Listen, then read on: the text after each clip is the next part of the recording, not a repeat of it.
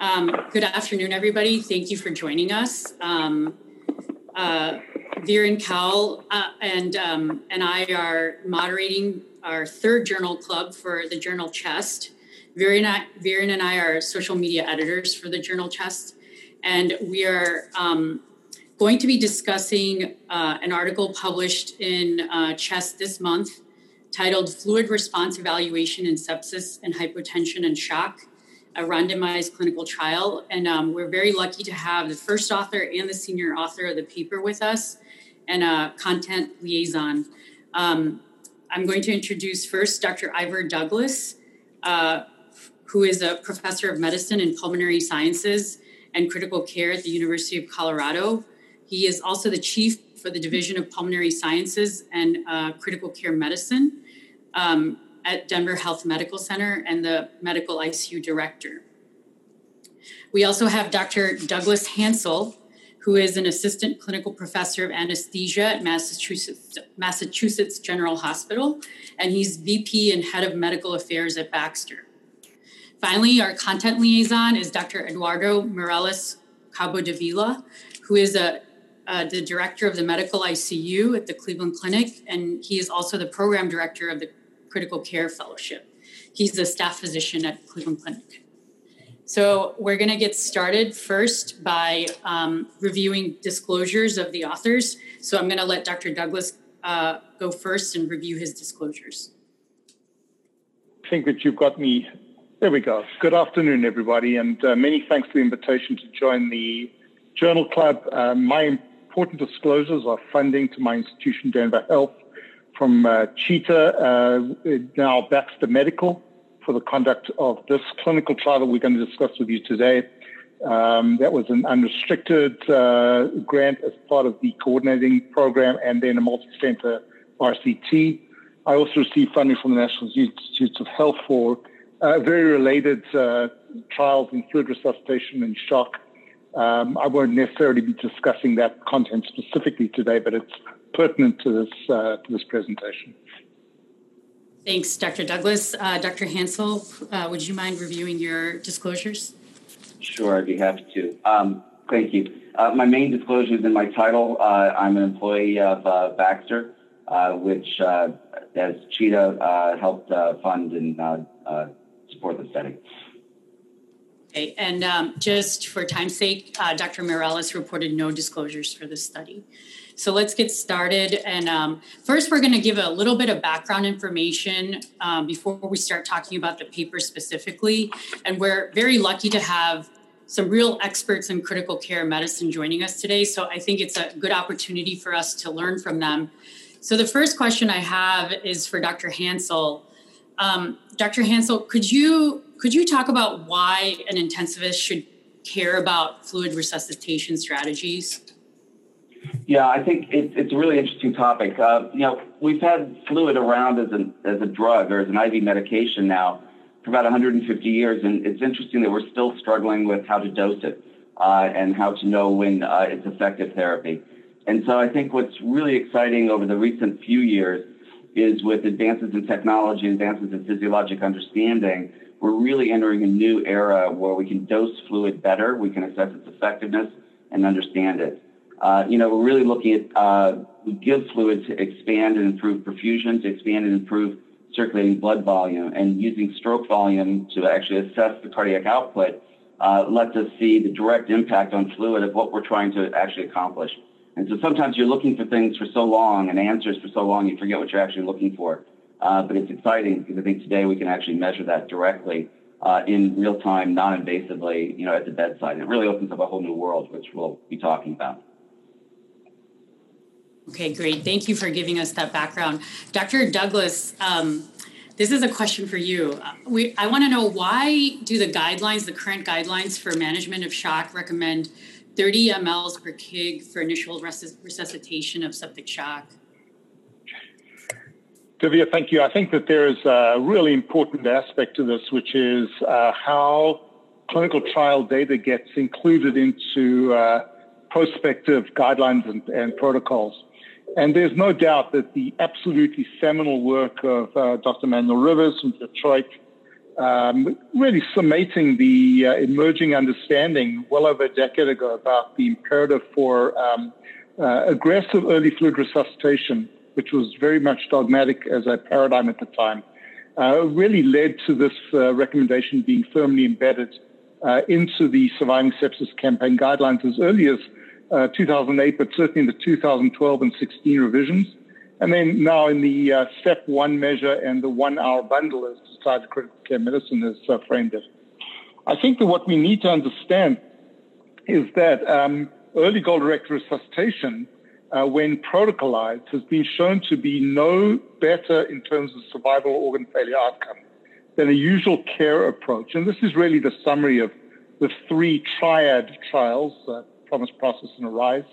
Not to suggest that fluid is unimportant, but I think that what we take from this is that structured protocolized care about this very crucial component of the early resuscitation effort is far better personalized than protocolized.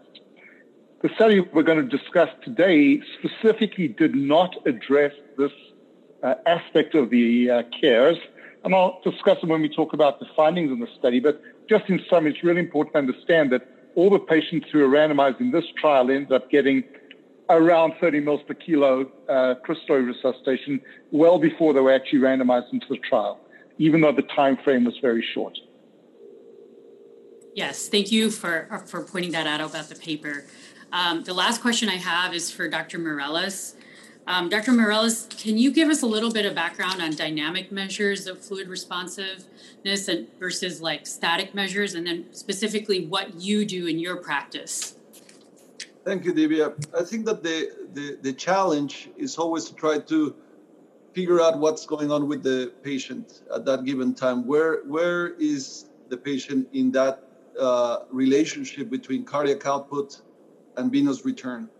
And so, a single measurement to try to figure out where the patient is uh, is dependent on so many variables that it's very hard for you to uh, know exactly where uh, where they stand. And so literature has come and gone, trying to demonstrate that that's the that that's an accurate uh, measurement and giving different uh, sensitivities and specificities.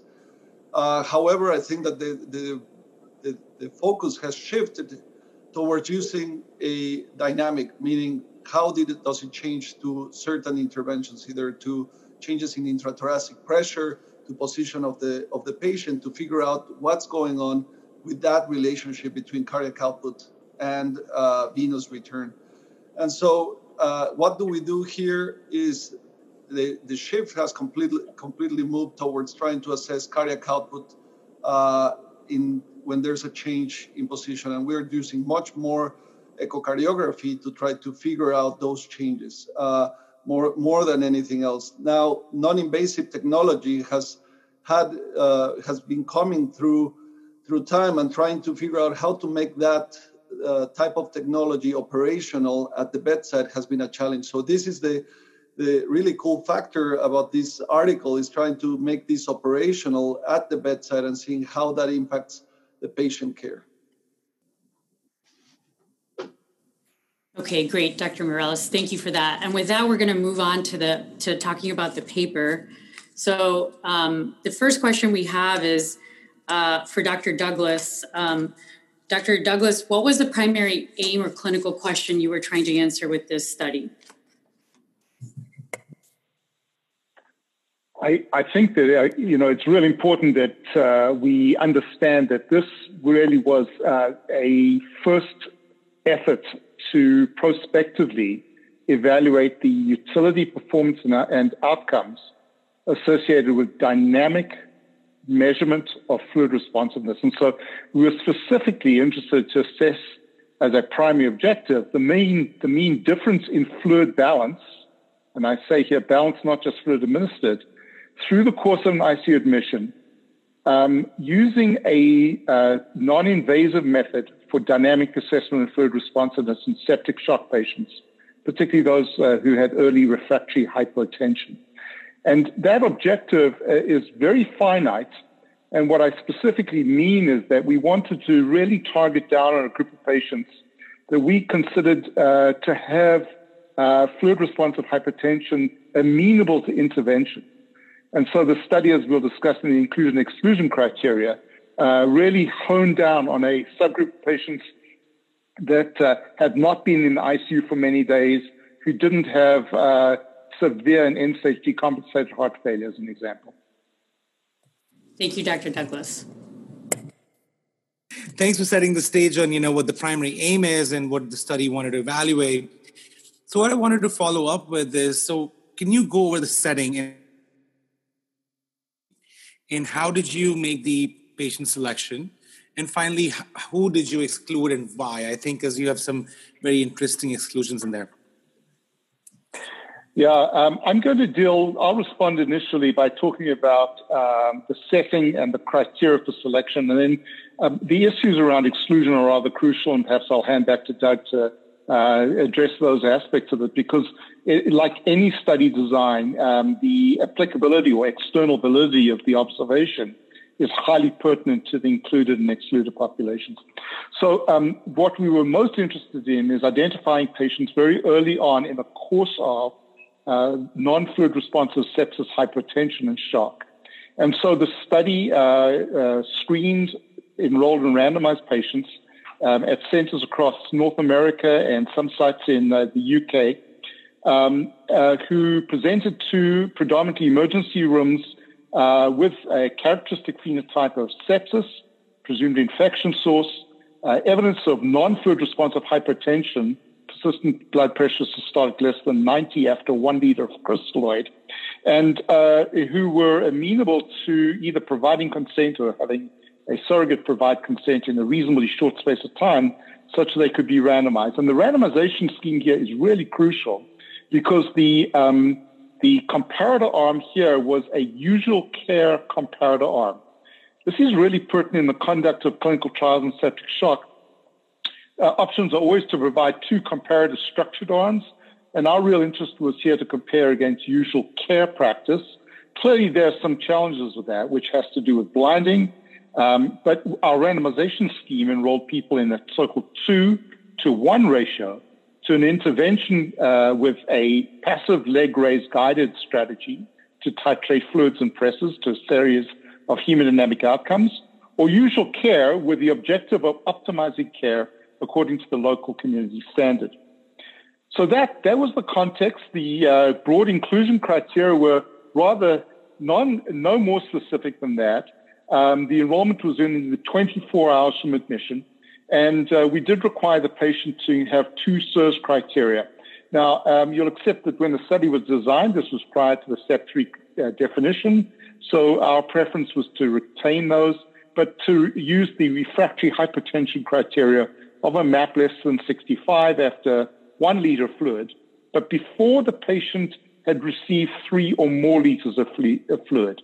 And it's that key uh, threshold that was crucial to identifying a group of patients early on in the course of resuscitation who might be amenable to dynamic fluid measure guided therapy. I'm going to turn now to Dr. Hansell maybe to add some comments about the patients we decided not to include. Thank you, Ivor. Um, the main thing we were looking at was really do we have uh, a good understanding of how much fluid the patients had coming into the study, as well as control of the fluid going forward in the study. And so uh, that drove a lot of the exclusion criteria. In, in work that we did in leading up to understanding how to design the study, uh, we looked at uh, large population data sets, uh, and we realized most people on day one of sepsis on admission to the hospital are typically around five, uh, four to five liters of fluid is, is, sort of the average for that. So obviously, we wanted to get people that um, were sick enough to be in the study, and, and so into the ICU and, and refractory after uh, one liter of fluid, but we wanted to catch them early enough in that fluid administration that we could actually have an impact. Obviously, if we were enrolling patients after five liters of fluid, uh, our ability to impact that uh, would be would be muted and would be less likely to uh, be able to uh, have a meaningful intervention. Um, so, hence the the three liters. Um, the other thing that we wanted to make sure that we had control over the fluid. So, when fluid was actually administered as bolus, uh, that dynamic measure was used to assess that before the fluid was administered. So what we wanted to make sure any patients that were uh, you know, outside the control of the intensive care unit, they were off for a procedure or off to surgery, obviously, uh, other dynamics are going to drive the fluid administration. Uh, other other uh, situations such as fluid administration for DKA or other or, or uh, hemorrhage uh, would drive other controls of the fluid administration. So uh, those were uh, considered exclusions for the trial. Um, that was really pretty much the, the focus as we look through the you know the exclusion criteria.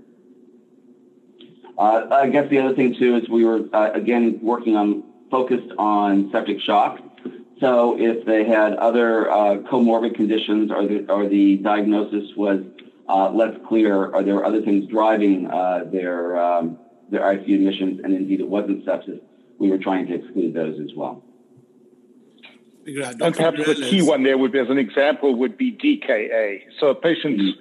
you know, who clearly may have a septic source for DKA, but is going to need 12 liters of fluid, whichever way you end up, is clearly not going to be eligible for it.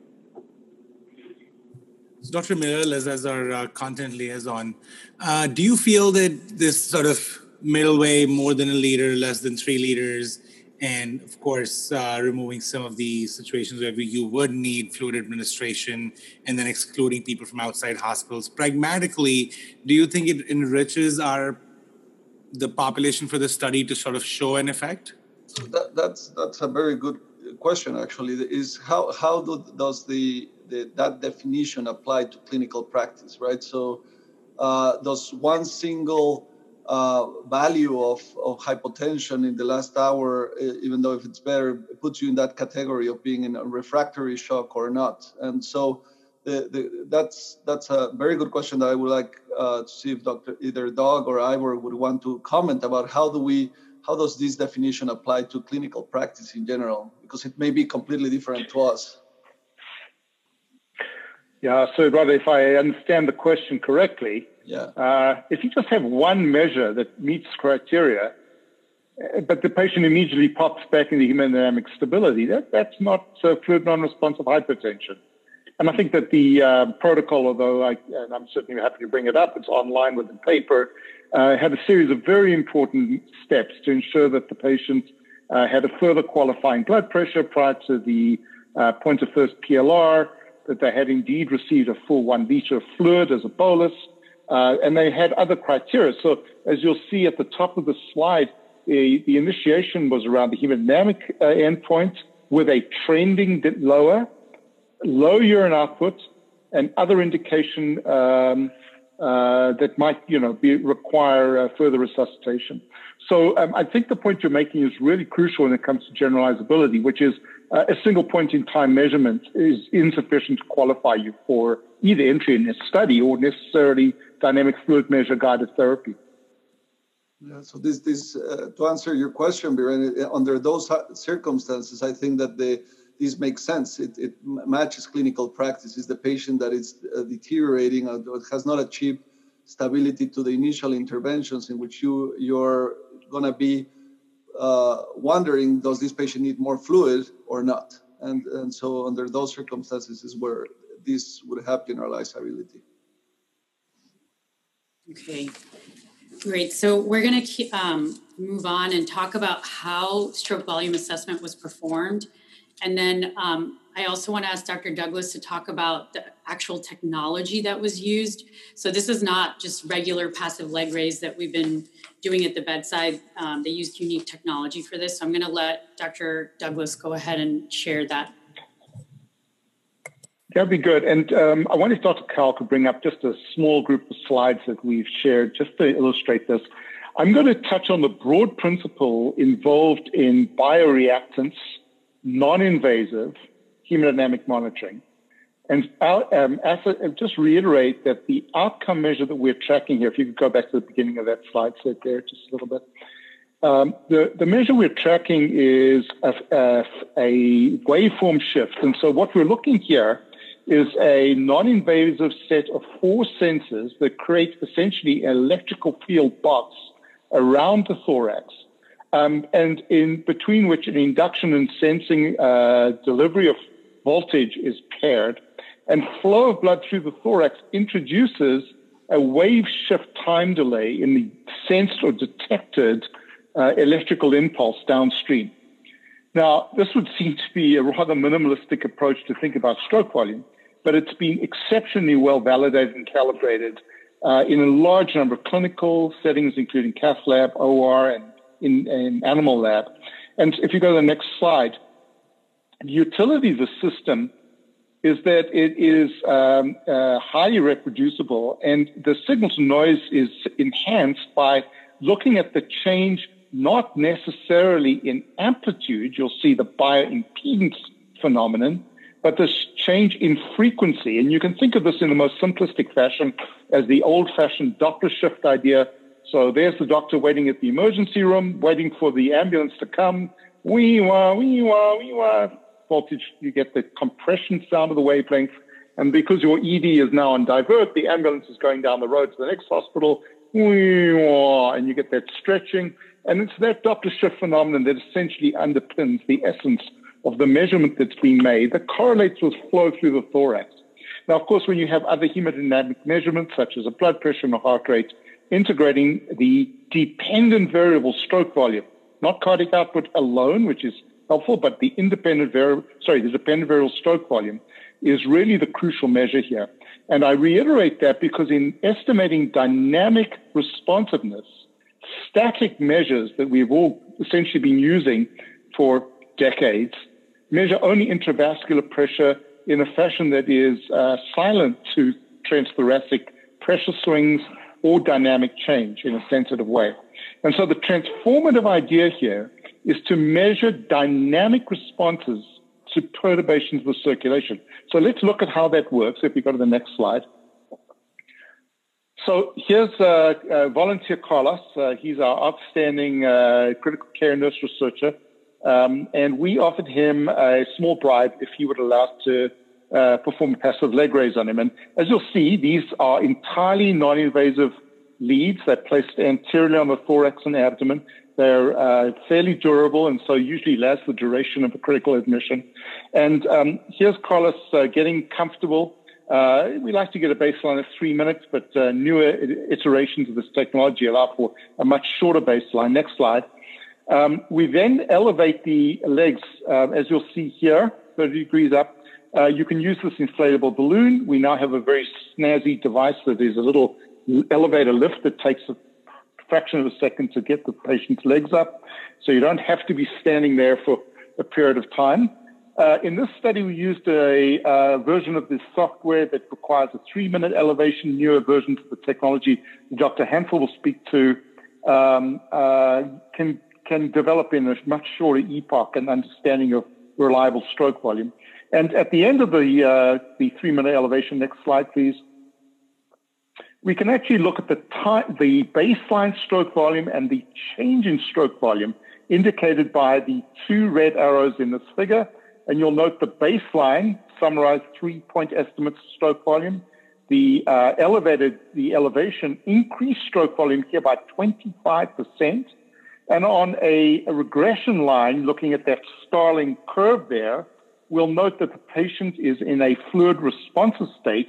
And much of the literature has validated a number above 9 or 10%, which is 10% in the study, as indicative of fluid re- responsive state. Now, legitimately, you might say, oh my goodness, uh, Carlos over here needs to get a central line and some pressors. But the key point here is that Carlos is not in organ failure and has normal tissue perfusion. So the importance about fluid responsiveness is about contextual interpretation. Carlos neither has cardiovascular disease or other end organ dysfunction. We just bought him a cup of coffee uh, and he was more than happy to oblige. So um, I think the important aspect here is understanding uh, what the inference of these data are. Next slide, please. And so the readout is fairly, um, very detailed actually. And so we've only just touched on one aspect of it, but it really does allow for a very sophisticated understanding of uh, central circulatory hemodynamics. And uh, for the purposes of dynamic response measures, we always like to track the cardiac index response, the change in stroke volume, either to a passive leg raise or fluid bolus, and then uh, we can actually track this out linearly over time. Uh, then turn now to Dr. Hansell to make some of the additional comments about the technology and its application, realizing that this is one of several techniques available for estimating stroke volume change, but almost every other one available requires an invasive approach or some level of uh, technical expertise, including for transthoracic echocardiography. Yeah. Uh, thank you, Ivor. And uh, a couple of uh, just key points here. I think you know the, the technology uh, has been has been validated in, in many different uh, ways and gives many different um, comparators against aortic flow probe, which is probably the gold standard. the precision of the technology, in other words, the ability to repeat measurement over and over and over is always within between 5 and 6%, uh, which is excellent performance. Swan-Ganz, just to go back to you know, moonshot technology, uh, we were lucky if we got 15, uh, percent, uh, uh, and that's with uh, averaging three measurements you know, together. So there's really a massive improvement. And one of the reasons why we weren't able to, frankly, do passive leg raise and understand fluid responsiveness, a Swan-Ganz doesn't get you there. It doesn't, it doesn't hit the 10% uh, number that, that you need. Um, what we do know with PLR, uh, using a passive leg raise to assess this, that is actually a really good diagnostic test of whether or not the cardiac output will actually increase when you give fluid. And the performance on that, the sensitivity and specificity across technologies, uh, across clinical settings, has been shown uh, sensitivity and specificity is over uh, 0.9. Uh, so it's a, it's a really good performing uh, test. I think the other thing, just to uh, follow on or to add on to what um, Ivor was saying, you know, in Carlos had a, a, a stroke volume change of 25%. That doesn't mean that he needs fluid, but what it does mean is if you were to give Carlos fluid, it is highly likely that you're going to see a sustained rise in cardiac output, a sustained rise in perfusion, because with that additional fluid, what you're going to have is uh, an improvement in cardiac output. And if you think about what you're doing with, with the passive leg raise, you're challenging the system dynamically. You're challenging it with about 300 cc's of blood in, um, you know, with a, a very fast uh, response time. So you're, you're, you're giving it to the heart and looking to see what it does. And the stroke volume goes up. So when you actually go ahead and give a 500 cc bolus or additional bolus, it is highly likely that you're going to continue to see a rise in cardiac output. Uh, I, I, would like to ask uh, a question. Uh, thank you, thank you for clarifying how it was done. Uh, the, the original PLR is described with starting with them in a semi-recumbent uh, position rather than in the supine position. And I see that uh, what you're describing here, can, can, you comment if that was the case or if not? And the second uh, related question has to do with the, the changes, the hemodynamic changes after a, a, PLR. And the majority of the literature describes one minute. Here we waited three minutes. How does that uh, balance into into the equation for this device? Those those are great questions, and if I might say, um, I think the majority of the uh, PLRs that were done in the study were actually started as semi-recumbent. We didn't have Carlos in a, in a semi-recumbent position in the slide, but that is the way uh, that um, we taught to, to do the passive leg raise, and that's the way that uh, you know the passive leg raise has was originally developed uh, by Monnet and Teboul and, and others. And, and, so we uh, worked to adhere to that, uh, you know, very much. On the one minute versus three minutes, uh, what we see is, first of all, the, the technology is looking backwards. So when it displays a value, it's looking at the past uh, 30 seconds or one minute of data. So we want to make sure that we're waiting and having the chance to see the bump. Um, and what we actually see is in about 80 to 90% of the time when you're doing a passive leg raise, if you're going to see the rise in over 10%, you will see it within that first one to two minutes, depending on the timing of, of the technology. We wait three just for any uh, sort of uh, laggards to show up, and, and some do, but not many, as I said, maybe five to 10%. And that's actually led to some changes in the technology where uh, as soon as it's over a 10% number, the technology will actually go ahead and call a fluid responsiveness. So this what this means uh, at the bedside from an operability perspective. These assessments are actually very easy to be done, and they can typically be done by nursing staff or even technicians. Uh, with uh, you know, you can have results within two to three minutes uh, typically. So it's a, a, very quick, very easy, uh, re- highly reproducible um, diagnostic study to uh, to perform. I, I, should add to that that just because the nature of our protocol, which we'll talk about in a second, required uh, frequent reassessment going right through the course of day and night, that the ability for this technology to be in the hands of our bedside providers, particularly nurses and research coordinators, was essential. Um, and you know, in terms of the investigator participation in that part, it was somewhat limited. Thank you, Jens. That was a very uh, in-depth explanation. In fact, um, because I can see Divya staring at the phone, texting me. Um, in the interest of time, what I'm going to do is I'm going to go on and ask myself the question five and bring up the treatment protocol because I know we've touched on it a few times.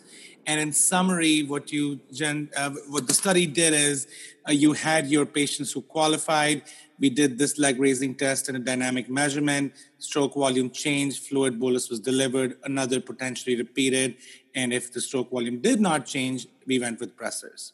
And the reason I'm summarizing this is so that while people are looking at the protocol, I'll just get into the hairy uh, questions. So, one of the lines in the methods um, that I was very intrigued by was that uh, the study performed continuous measurements, um, continuous and multiple measurements uh, by this protocol in the first 72 hours, right? And I was very intrigued by what continuous means. Does that mean um, it was done every so often? I saw that it was also done with a change in pressor doses. So if the pressor dose changed, say, six times in an hour, that's 18 minutes or more of measurement. So very curious to know how that worked.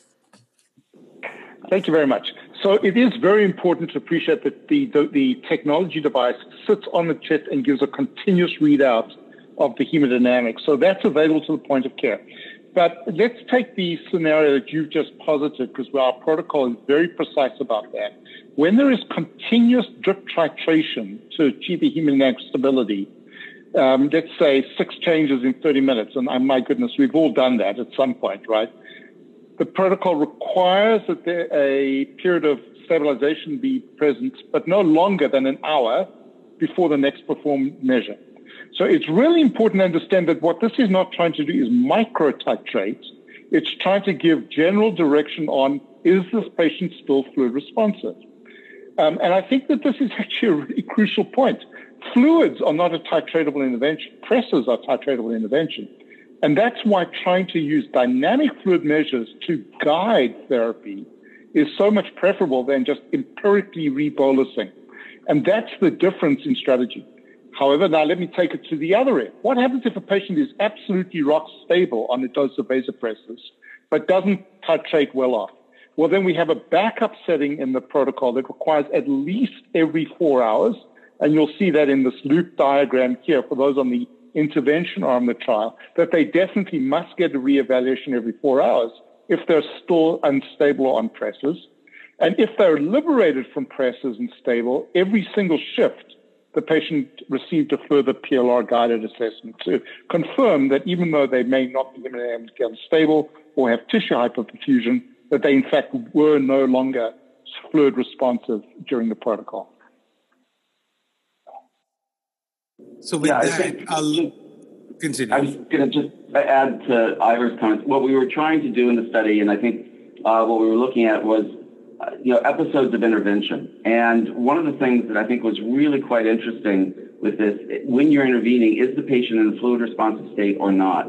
What we saw, and Ivor mentioned that we were also assessing uh, blinded to the uh, care team. If uh, PLRs were not done, we assessed them uh, periodically through the study so we could follow the physiology.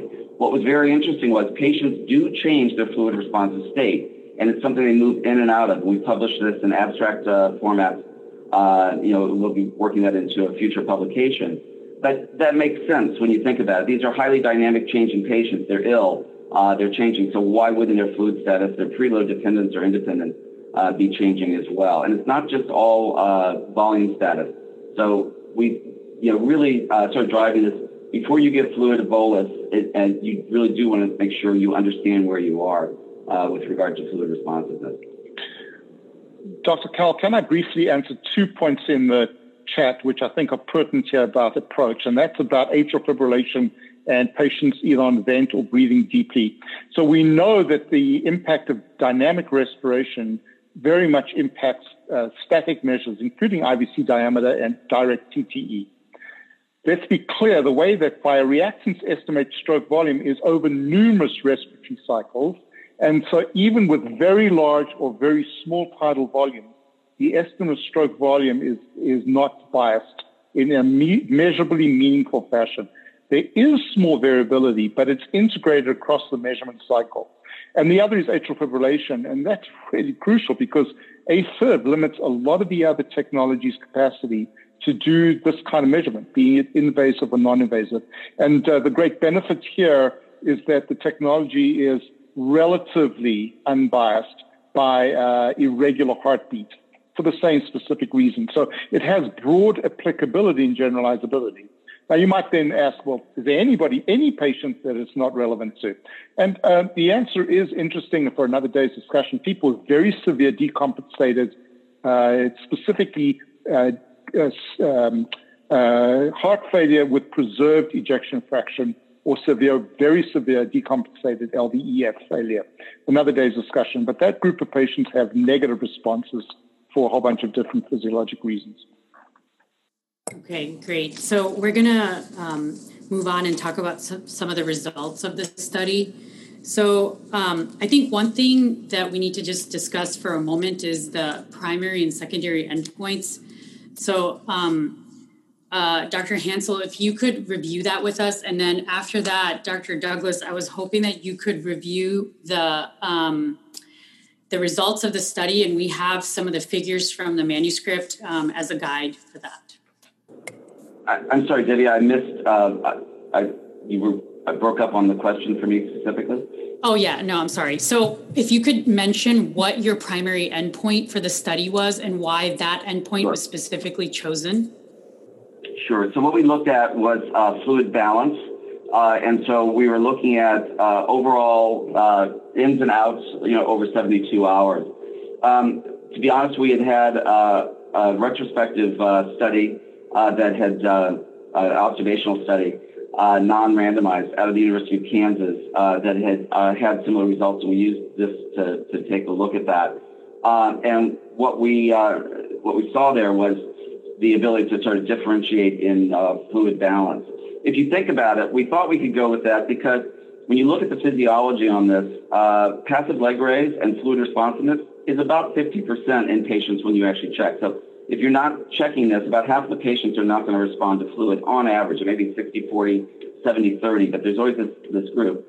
So we thought that we could have a direct impact on fluid uh, balance. And, and obviously, uh, if we um, are not changing the way in which fluid is administered and assessing it, then the secondary outcomes frankly wouldn't matter. And we were really looking at uh, do we have the ability to impact and change fluid management? Had you? And guys, I'll respond. I'll re- sorry.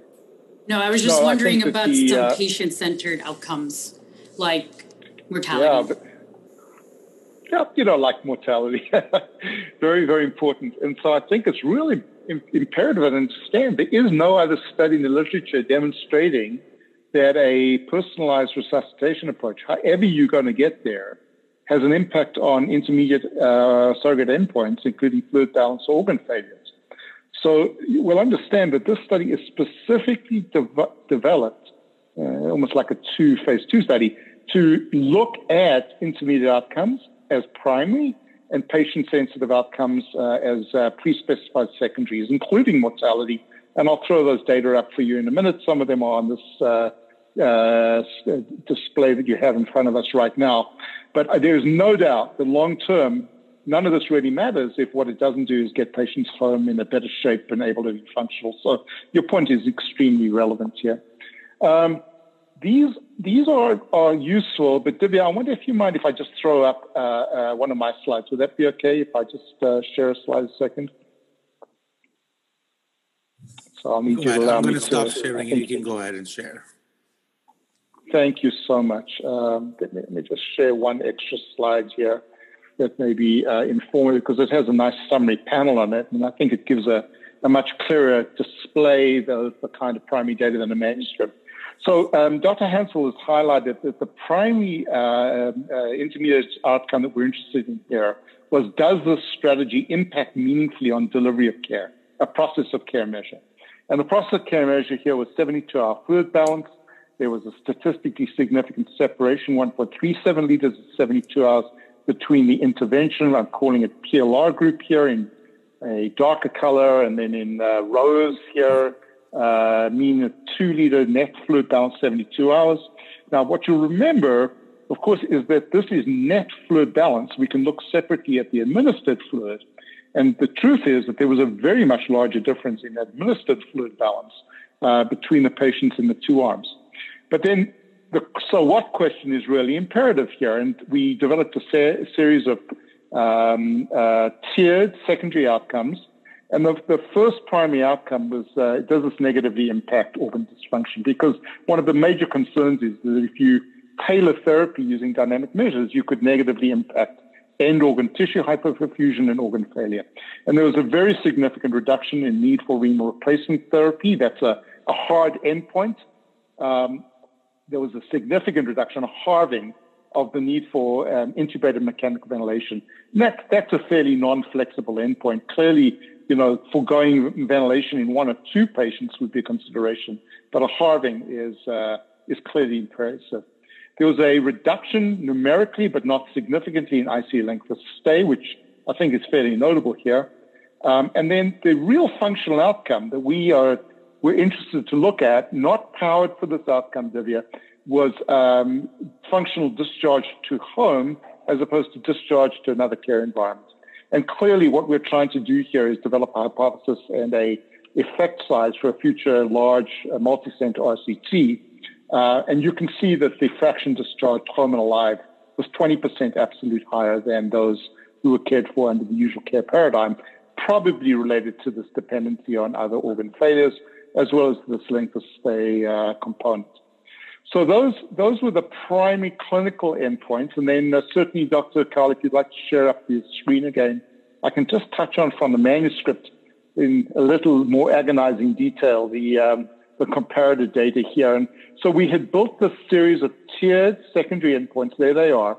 And you'll see that ICU length of stay after the fluid balance, number of days on the ventilator, uh, vasopressor use, change in serum creatinine, all favored uh, to the point of no further statistical significance the intervention on the PLR guided uh, resuscitation. Um, and then as we sort of ran out of power, because now it becomes more exploratory, uh, these improvements in patient sensitive outcomes became relevant. What we were really interested in was the combined effect of uh, the, the mortality rate, that's the middle of the bottom line, and MACE. Uh, this is the, co- the combined cardiovascular outcome, uh, including mortality and cardiovascular events. And so what we'll note is that uh, there's some numeric preference or uh, difference favoring the intervention, but these none of these were statistically significant. And we clearly ran out of power to uh, make a determination of that. So the, the, these are unanswered and very, very important questions. Um, I don't know how much more detail you'd like me to discuss the results in. These just reiterate the findings in box plot format, but um, certainly I would encourage readers to look in detail at the appendix. Uh, as one would imagine with a large RCT like this, there's more data in the appendix than in the main manuscript. Dr. Douglas, Dr. Hansell, I know that I can see Dr. Mireles is uh, ready with a couple follow-ups, but what we'll do in interest of time, right, is question seven is pretty much the last question, which I do really want to have you guys spend some time on. And then Dr. Mireles, we can have the follow through because I have a few too. Lovely.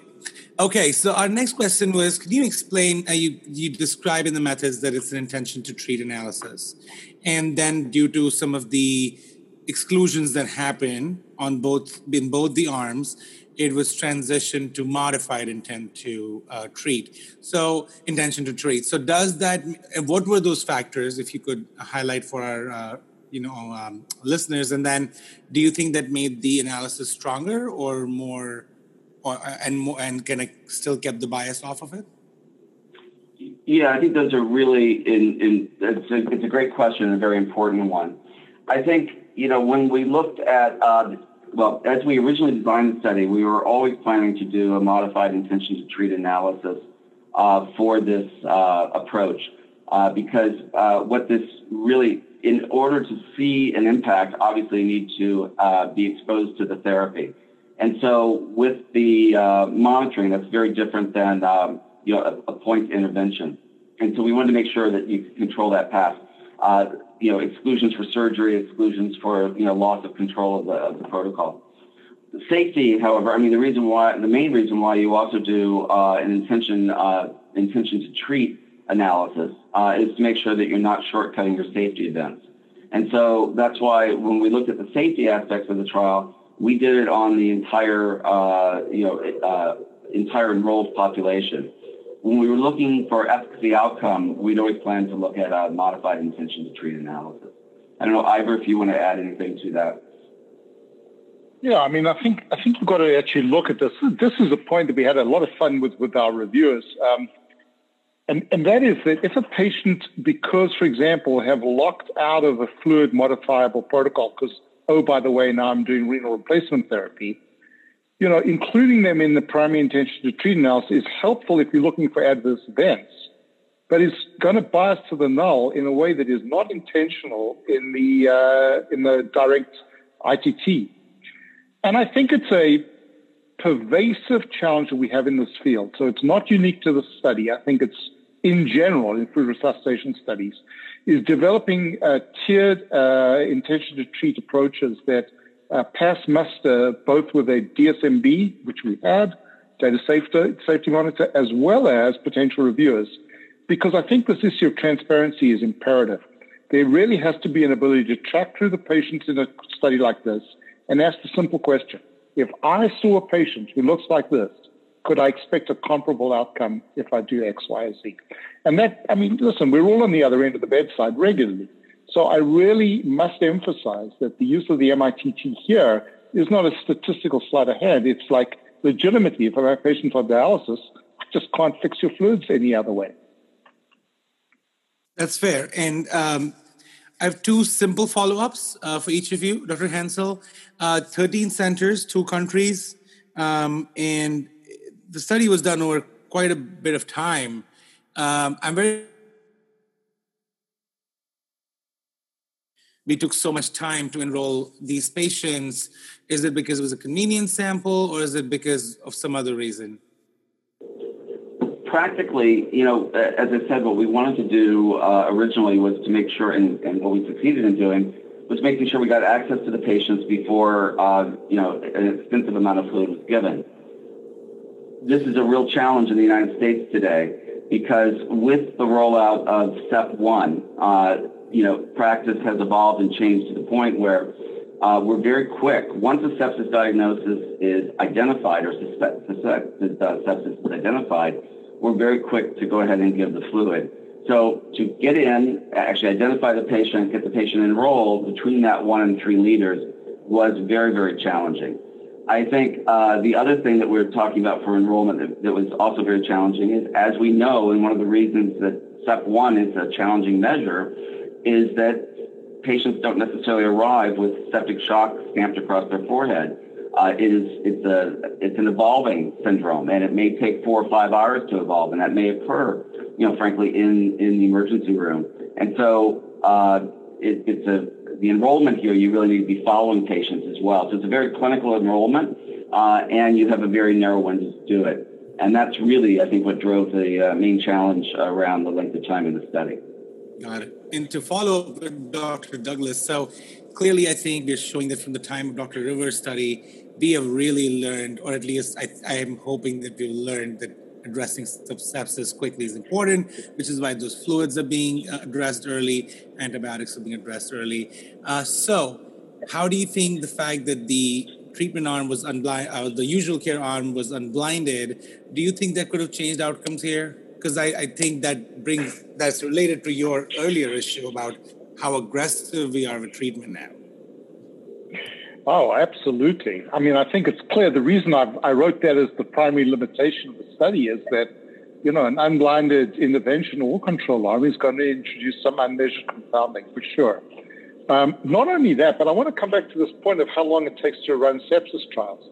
I, am running another study right now called Clovers with the NIH PETAL network. And we, we, we've been down for the better part of nine months or eight months through COVID 19 and that is that usual care patterns shift temporarily. So it's not just a case of, you know, am I doing the right thing today? It's, am I doing the same thing as I was doing last week? I, I think this is a very legitimate critique, both of our paper and all papers in the area. And so I think that any interpretation and generalization should be conditioned by that as an exception.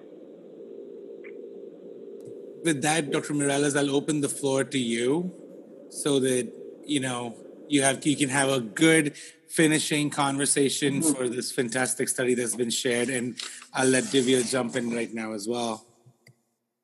Uh, I, I, first of, first of all, uh, again, thank you, Doug and Ivor, for for uh, sharing your your comments. I, I uh, and you discussed a little bit about this at, in your in the discussion of the paper, Ivor, but um, there were there's two ish uh, to recognizing that the uh, fluid balance had a wide confidence interval recognizing that fluid balance is associated with increased mortality and that many things affect the fluid balance per se.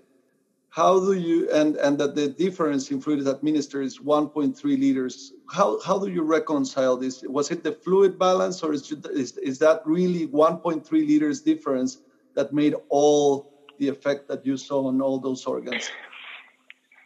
Yeah, um, I'm going to venture to suggest that the fluid balance is a, a really interesting uh, epiphenomena Remember that this is not a study that targets difference in fluid balance. That's CLOVERS ongoing. This is about optimizing hemodynamics with fluid balance as a consequence. Hmm. And so I think that the patient sensitive measures that Divya prompted us are going to end up being far more important, regardless of what that absolute fluid difference is. I would argue that measures such as time to resolution of fluid responsiveness, time to optimization of hemodynamics, are going to, as we work on this area even more, become even more important than the um, quantitative assessment of difference in fluid given or fluid balance over any specific 72 hour period. And I think that the point you appreciate is that the wide confidence bounds reiterates how important it is to personalize the intervention based on the physiologic responsiveness. In fact, one might have assumed that if the confidence bounds of these estimates had been narrow, there would probably been very little point in doing uh, physiologically guided resuscitation. Why not then just randomize people to fluid liberal or fluid conservative? And, and we're trying to answer that question, obviously, in this other study at the same time. I, I, I, I think that what you conclude from this is that um, uh, this is a first good demonstration of an intermediate outcome variable uh, that gives a strong safety and a good intermediate efficacy outcome that warrants much more substantial validation externally. I think also just to add on to what Ivor was saying, I think there's a, a, broader context here that I think is helpful in understanding this. And I agree with Ivor. I actually don't think it's the degree of fluid separation that drove this in the study. Um, you look in the surgical literature where fluid responsiveness has been studied, um, you know, fairly extensively across using different approaches to measuring stroke volume. Um, and you see these uh, pulmonary signals, you see the renal signals. When you actually look in detail, for instance, in the Fedora study, which was a large uh, multi-center study in Europe, there is not that much in the way of fluid difference between the two groups. There is a difference in timing. You see less fluid in the OR, typically more in the post-op period and resuscitation. But you look at overall fluid, there's not a strong difference. When we looked at the University of Kansas study, they had a difference of about 3.5 liters. We came back at 1.5. I think that's an evolution in care over those time periods. We've probably gotten a little more restricted, but I think this is more about giving fluid only when the uh, physiology is adapted to handle it and improve perfusion. If you're giving fluid in the other half of the time where you're not impacting uh, perfusion, you're simply increasing uh, interstitial edema or you're uh, you know, impacting uh, the lungs, the kidneys, other uh, other organ systems. And I think that's what we're talking about. This is really about titrating fluid to the physiology and personalizing it.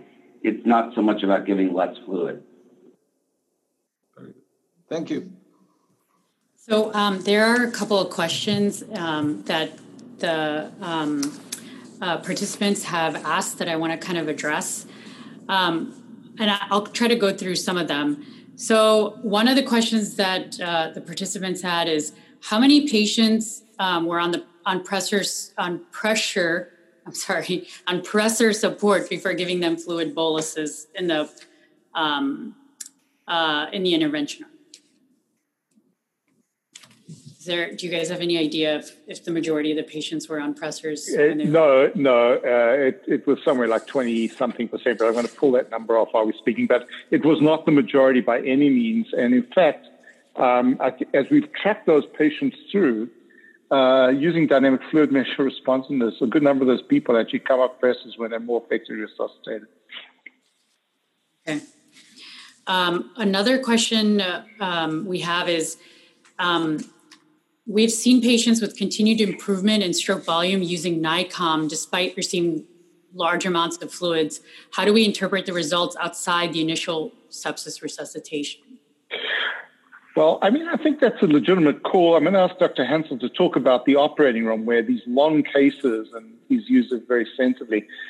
It's clear that the physiology remains relevant well beyond the prime resuscitation period. I'm going to give a specific couple people that we've seen with COVID 19, um, where exactly this phenomenon is true. People getting pounded with fluid, in shock, and are PLR responsive, and get more fluid. Now, not always crystalloid, sometimes colloid. Um, but it is very important to understand that this idea of personalizing response, uh, uh, resuscitation is about providing optimal circulatory filling and the level of systemic vasodilatation, but particularly venodilatation, will be highly variable patient to patient. And I think that although I'm skeptical to refer to this disease as cytokine storm, there is absolutely no doubt that there is a segment of these patients that have uh, massive cytokine mediated vasodilatory, nitric oxide mediated vasodilatation. In such case, that's exactly what happens. Uh, Dr. Hansell, what's your experience in the OR? Yeah, I think uh, you know they were asking about stroke volume change. Uh, you know, there are many things that will you know continue to improve stroke volume. Stroke volume is very dynamic when you start looking at it. Um, when you're actually watching this and, and you're uh, you know having the ability to monitor in real time what's happening in stroke volume, um, we were designed, I think, similar to the way we are designed to maintain blood pressure until we can't. We also work hard to develop and, and maintain um, cardiac output and, and forward flow and you'll see this very interesting dance of heart rate and stroke volume, and they, they're inversely related. And so when you're talking about just stroke volume improving or, de- uh, or decreasing, there are many things that come to bear that other than fluid. And so we're using stroke volume here, just to be very specific, on a very uh, discrete diagnostic journey of is fluid likely to improve cardiac output? Uh, and answering that question. So the, the question was broadly about getting fluid and stroke volume changing in, in other settings, um, yes, you'll see uh, many reasons, obviously, why your stroke volume uh, may climb or may fall. Uh, it's a very dynamic uh, physiology when you start watching it. Thank you, Dr. Hansell. Um, we're uh, unfortunately out of time. We have lots of other great questions um, that the participants have been asking, but unfortunately, we're going to have to end it here. I want to thank Dr. Hansell, Dr. Morales, and Dr. Douglas for your time. We really, really, truly appreciate your your time and your expertise. Um, and um, before we end, I want to just take a minute to highlight CHEST 2020, which is our premier educational event. We're excited to announce that CHEST 2020 has gone completely virtual, and that means you'll have an opportunity to reconnect with your colleagues interact with experts in your field and experience gaming like you've never have before, all from the convenience of your own home or institution. Um, and if you've never been able to attend uh, due to geographic rest- restrictions, this is a really great chance to um, join because it's all virtual. So hopefully we'll see you there. Thank you, guys. We really appreciate you, um, your time and your and the expertise you've shared with us. Thank you so much. Thanks, everybody. Uh, and we're, we're very appreciative of the invitation to CHEST and to the excellent moderators. Thank you. Thank, Thank you. you all very, very much. It's a privilege.